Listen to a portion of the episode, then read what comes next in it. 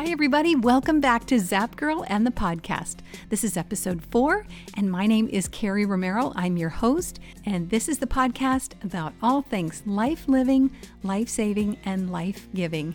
And I am super excited to be able to bring you this episode today for two reasons. The first one, today is my 10 year anniversary of my last shock by my ICD, and I'm just gonna try to keep it together a little bit.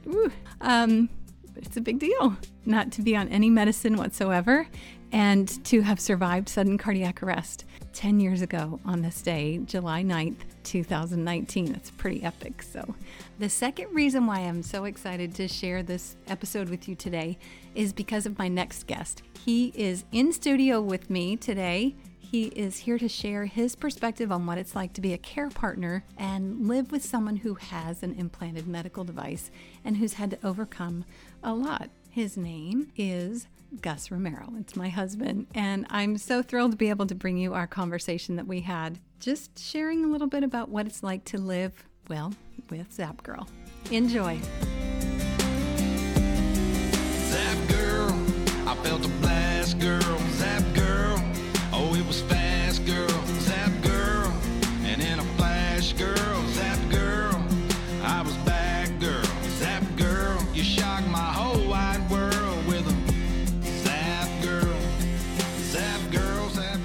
I would like to welcome Gus Romero to Zap Girl in the podcast. Uh, thank you for taking time out of your schedule. You are a very busy person, um, but you're my most favorite person on the planet. And I'm just thrilled that you will uh, share with our listeners today um, a little bit about being uh, a care partner and what that means to you. And so um, I'm a little bit nervous with this. Uh, I don't know why, because we talk all the time. And right now we're actually holding hands, which I love. Um, so, first question uh, It's officially 10 years since I have received my last shock. It's crazy to me to think that it's been 10 years, but I am forever grateful that I have this device in my chest. And I wanted to talk to you a little bit about what that experience was like because we were together. It was on the little country road that we lived on at the time. And I had one of the dogs with me, I think maybe both of them. And we were on a walk slash run with our little Kason, who was then not even a year old. And you had him in the stroller.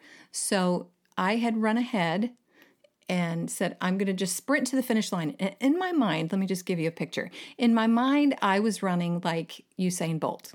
I was running, I'm in the Olympics in my mind. So I take off in a sprint with the dogs, get to the driveway, the next driveway, which is our neighbor, and I stop, and without warning, I instantly got shocked. And I screamed out loud, grabbed my chest, and I remember falling to the ground.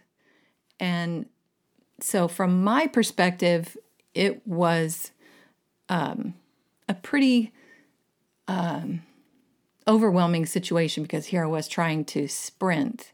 Here I am trying to run and be active, and I get shocked. And so, you're down the street a little bit. Can you tell me what you saw? Yeah, so I was pushing uh, in the stroller. You had run ahead, uh, according to you, uh, in a sprint, but it's more of a jog.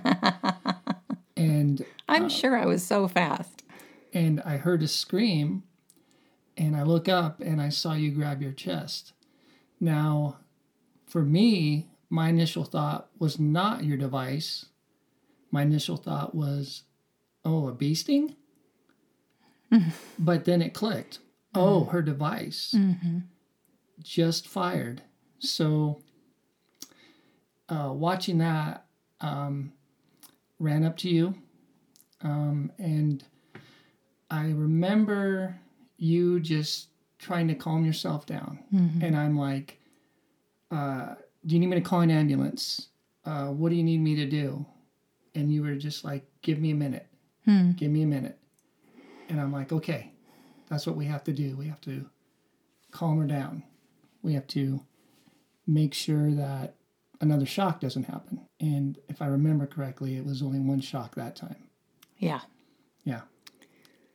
And Thankfully. then once you felt like everything was okay, uh, I remember we're like, well, I'm gonna, I need to call an ambulance. You're like, no, no, um, we're good. And you got up, dusted yourself off, and then we slowly walked back home. And I was like, wow, what a strong person you are you know, in that situation. I don't know, you know, number one, um, that's we we're pretty. Uh, it's it's a pretty unique situation with you because the way you live your life is not totally focused on your device, and the way that you explain it in the way that you kind of allow me to to understand it is that if it does fire, then I'm better off because it's saving my life. And having that kind of a knowledge to say it's it's a good thing, even though it's hard to watch, Yeah. you know, because there's nothing I can do. Right. So um, it makes it a little bit easier, if that makes sense, um, to know that it's doing its job. Yes. And then, secondly, for you to get up, walk back to the house, and you're asking me if I'm okay, and I'm just like, what? Wait, wait a second. You know, th- that just happened to you, not to me. So, you know, um, but that's just how you are. You know, you're just, oh, I got another shock. You know, are you okay? And I'm like, wow. Um, that's not how it's supposed to be, but Yeah. but I sure love you for that. I love you too. It was a crazy, um, crazy thing because it was literally I was I was in, getting ready to go into sudden cardiac arrest, Right.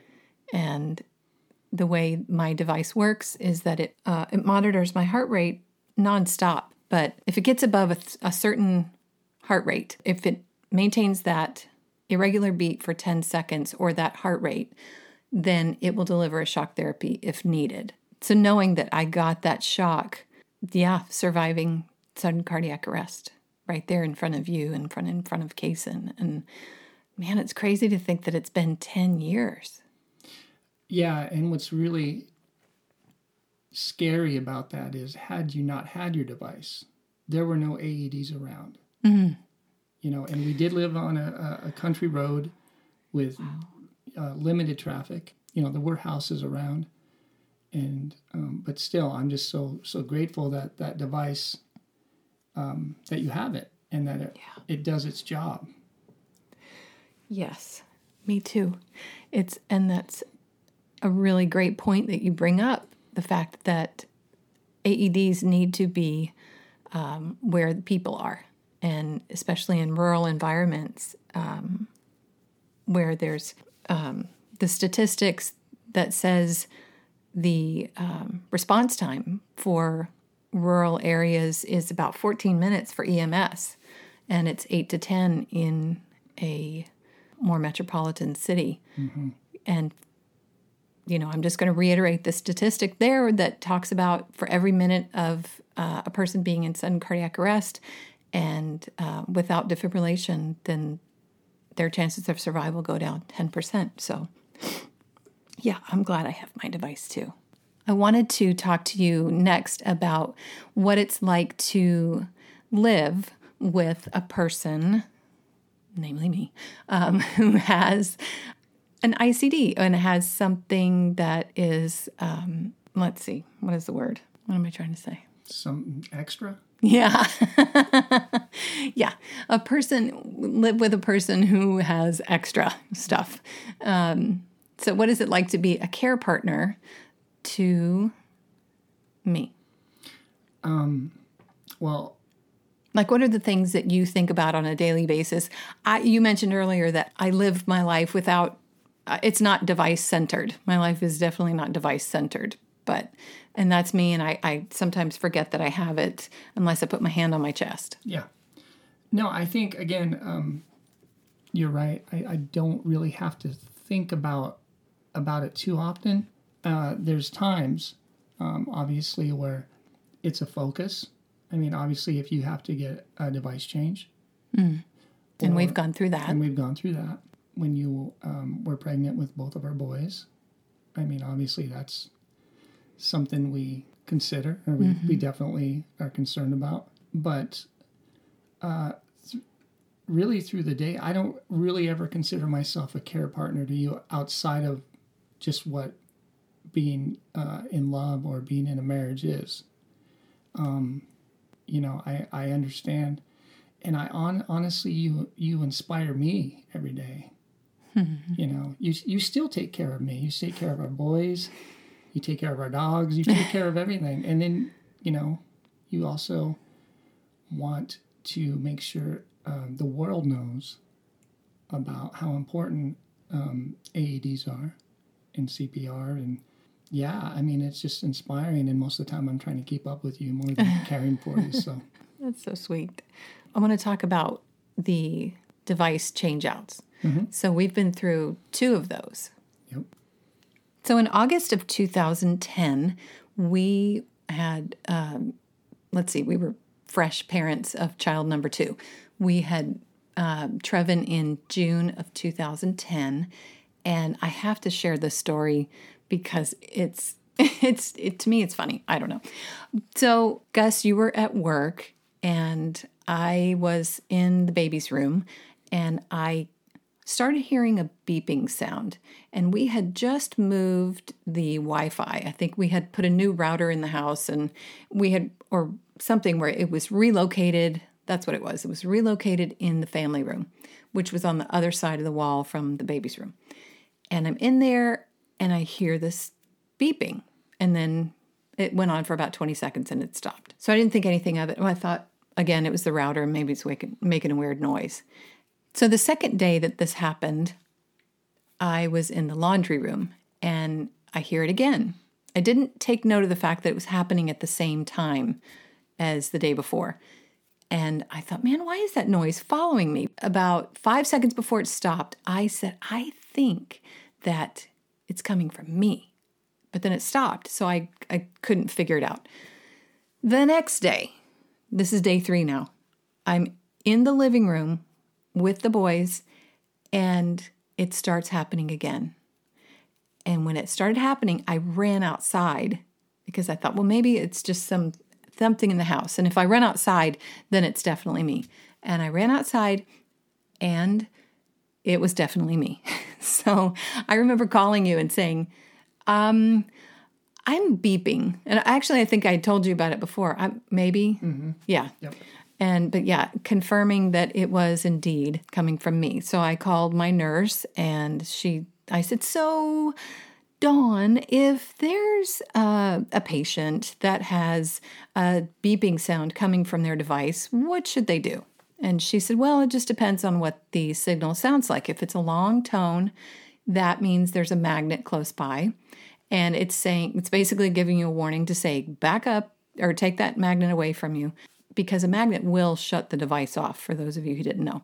Then she said, Well, it could also be that the device is at the end of life. What did it sound like? And I said, Well, it sounded a bit like a British police siren. And she said, Oh, that means that the device is at the end of life. And she said, Well, who's the patient? And I said, Um, that's me. And she said, Oh, Carrie, I'm so sorry. because we had just had Trevin two months prior and I was nursing him. And she said, Well, you know, you can wait a couple months. You should be okay. And, and I am not one to wait with my devices, anything, anytime that they've ever needed to be replaced. I want it done immediately so I can get back to life. So she checked with the doctor's schedule and got me on. And I think I was in his office less than a week later. So that was the first change out. And I relied on you a lot because the babies were so young.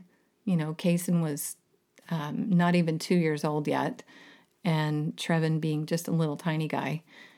And so that I think that one was scary for me. How was what was it for you seeing that for the first time, having me go through this change out procedure? You know, surprisingly, I wasn't. It was not as scary as I thought it would be, just because of not only you, the way you, again the way that you handle it going into it. It's like ah, nothing new. But I think also with the way that uh, the doctors and the nurses and everybody just really kind of give you that they give you that support. You know, um, shout out to Dr. Walter Clair from Clair. Vanderbilt Heart and Vascular Institute. He is a rock star. he's great, and um, yeah, I mean, so it was it was just kind of uh, what had to be done. Yeah. Did you at any point think that it was going to be like seeing your wife go into surgery? I mean, you've never had surgery. No, And so I don't know, I, I would be a mess, I'm sure, watching you go into surgery because there's always a risk. So, what were your thoughts and feelings with that? Did you have any? Oh, of course, yeah. I mean, obviously, knowing that you're um, kind of a veteran, you know, you you actually prepared me a lot for it too. Oh, good. I don't remember that. But yeah, everything was fine. we also had another change out happen, and that was so that device lasted just over six years. And this time, when the siren went off the first time in December of 2016, I remember I was making you coffee actually, and, and it started going off, and I flew. I ran across the house and flew into the bedroom and to let you listen, and it had just shut off right as soon as I ran in, and I said, My device went off. So we prepared for that one. I actually documented that, and I'm going to be putting a couple of videos up with the show notes just so you guys can hear and see what it kind of sounds like. And it's crazy to hear yourself making sounds that aren't normal, to, to hear yourself beep and to hear an alarm coming from your body. It's um, it's a little bit surreal. Yeah, but if if you compare that to actual um, electricity or, or or or being shocked, it's pretty Yeah. pretty mild, right? Yes. Yep. And I would not wish a shock on my worst enemy, actually. It's a pretty, for me personally, everybody's feelings are different, but it's a pretty horrific feeling. I liken it to being, um, if you put your whole hand in an electrical socket um, and concentrate that area right in the upper left, just, bef- but just below my left shoulder um, in my chest. What I found kind of really crazy to know is that they actually shock you once the new device is put in to test it Yeah. while you're under. Mm-hmm. So Thankfully, I don't feel that. you don't feel it, and and just to show how tough you are on that second device change, I think you were working out a week later after it. Yeah, I was. I mean, Yeah. so I mean, for you, surgery's like, eh. They are getting easier as um, as I get older and the technology uh, improves. The device is smaller. I think the even the ways that you know just the techniques are getting improved um, to help patients heal quicker. Yeah. And, and, you know, we always joke about how you just want to put a zipper I do. right there and they can just be easier. I know. What I really wish is that I could actually save somebody with my device. Oh, yeah. That if anybody's listening to this that's in the uh, medical arena that has the powers to make this happen that would just be amazing. Zap girl, yeah. For real. yeah no kidding. That it could em- empower anybody that has an aed or not an aed but an icd in their chest. I wouldn't have to wait. I could just put my hand right over that person's chest and and thankfully i have the aed we have one here at the house and i don't have to worry about that with you Right. or the kids. But anyway, yeah, the the second change out was I think we were in at 6 a.m. at Vanderbilt and we were out of there by 11:30. Oh, yeah. And I It think we was went so had- fast. We went and had lunch at PF Chang's. We something did. Afterwards. We like- did. I'm I like, was- are you sure? Oh, yeah. Chicken lettuce wraps. Like, oh, okay, let's go. yeah, I was still a little bit sedated. And I remember having iodine in my hair from the surgery. And so, what I wanted to do afterwards was go across the street to the, um, the salon so I could get my hair washed and dried because I wouldn't be able to do that for a few days. But yeah, I remember that. So with that, this you know, knowing that the second surgery was coming, it sounds like you were just like, she's going to be fine, and and or what were your thoughts on the second surgery? again i mean i just kind of i really react kind of how how you i would i would really kind of follow you and see how you you were. How was your anxiety? How was your you know and um, like i said you're just really tough and you're you inspire me you, you know wow and i'm like you know I don't feel tough. wow it's all it's all relative Yeah. so but Yeah. yeah, I'm I'm of course there's always that that concern, obviously. Sure. Yeah. What advice do you have to other people out there who are living with a person or who know a person or take care of a person that has an implanted medical device, whether it is a an insulin pump, whether it's an ICD, whether it's um, a neurostimulator. Do you have any advice for someone that is is living with a person that or taking care of a person? Empower them. Empower them in, in everything they do. Lift them up, you know. I, I I actually you do that for me all the time. You know, so yeah, empower them, um, what whatever it is, you know, um, let them know they can do it. Let them know that you're there for them, even though, even though there's really nothing I can do if you get a shock, right? Other than Right. just be there. Yeah, that's all I can do. You know, and and at first that was a little hard to get used to because you know, Oh yeah, I remember when we before we met. I remember being afraid to tell you that I had an ICD in fear of what you would say, and and a fear of being broken, kind of. yeah, I remember that. And you're like, I have something to tell you, and I'm like, oh, what? What's great? What's this? What's this? And uh, you you said, well, I have an ICD, and my heart is um, I can't remember the words you used, but I have irregular heartbeat. I have a heart condition, I'm on medication. yeah. medication. and I'm like, oh, really? Is that all? oh, okay. Phew. Well, we can we can definitely deal with that. yeah.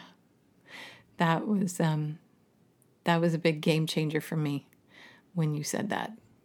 You know, and with you empowering me, that's why I'm so strong. I disagree, but thank you. It's true. Okay. It's true. Because the confidence that I have, I feel some days uh, invincible in because of how you empower me. Uh, on and to add to that, some days I got to say, remember, Yeah. take it easy. Yes. Yeah. but um, but for the most part, yeah, you are uh, just full of life and you know ready to go. Extra. I am all the extra. That's right. oh man. Thanks for taking the time to do this. no, thank you for allowing me to come into your podcast world. It's my first podcast. Oh, yay. well, But don't knew tell that. anybody, but it's my first podcast. Yeah, I Yeah. did know that. So, as you know, I like to ask my guests, all you are now guest number two. I like to, I want to ask guests this question, actually, two questions. So, the first one being if you could have a superpower for one day, what would it be? Just And I also need, sorry to interrupt, but I also need to find out if you have a superhero nickname. So that's kind of two questions. yeah, you can call me Super G. um, second part of that, what superpower would I like What superpower, if you could have a superpower for one day, what would it be? for one day. Mm-hmm. I would like to create other superheroes. I'd like to have the power to Ooh. create other superheroes. It would be empowering Yes. others. Yes. Yeah, and you're very good at that. I enjoy that. I It's could like- see you doing that. Yeah. And the second question is if you could go back in time and give your younger self advice, what would you say? I would say go find Carrie Hartman now. Aw, you would? Yeah, and marry her. Oh, there you have it. Thanks for being here. Thank you. I love you. Love you. I don't know about you, but I thought it was a fun conversation. I really hope you enjoyed it. It was such a pleasure to have Gus in the studio today with me, my best friend. He's my encourager and my coach, and I'm so grateful that we were able to share a little bit about what it's like to live with someone who has an implanted medical device and the real struggles that we have gone through. And I hope it brings um, hope and encouragement to your daily life, wherever you're at, whatever you're doing. And if you like this podcast, I would be so grateful if you could rate and review it on your whatever your favorite podcast app is, wherever you've heard this today. Or if you've heard it online on my website, just send me a message. I would love to hear from you. That website is iamzapgirl.com. And on there, you'll find connections to me with all my social media channels. So send me a message. I'd love to hear from you. Till next time. Zap girl, zap girl.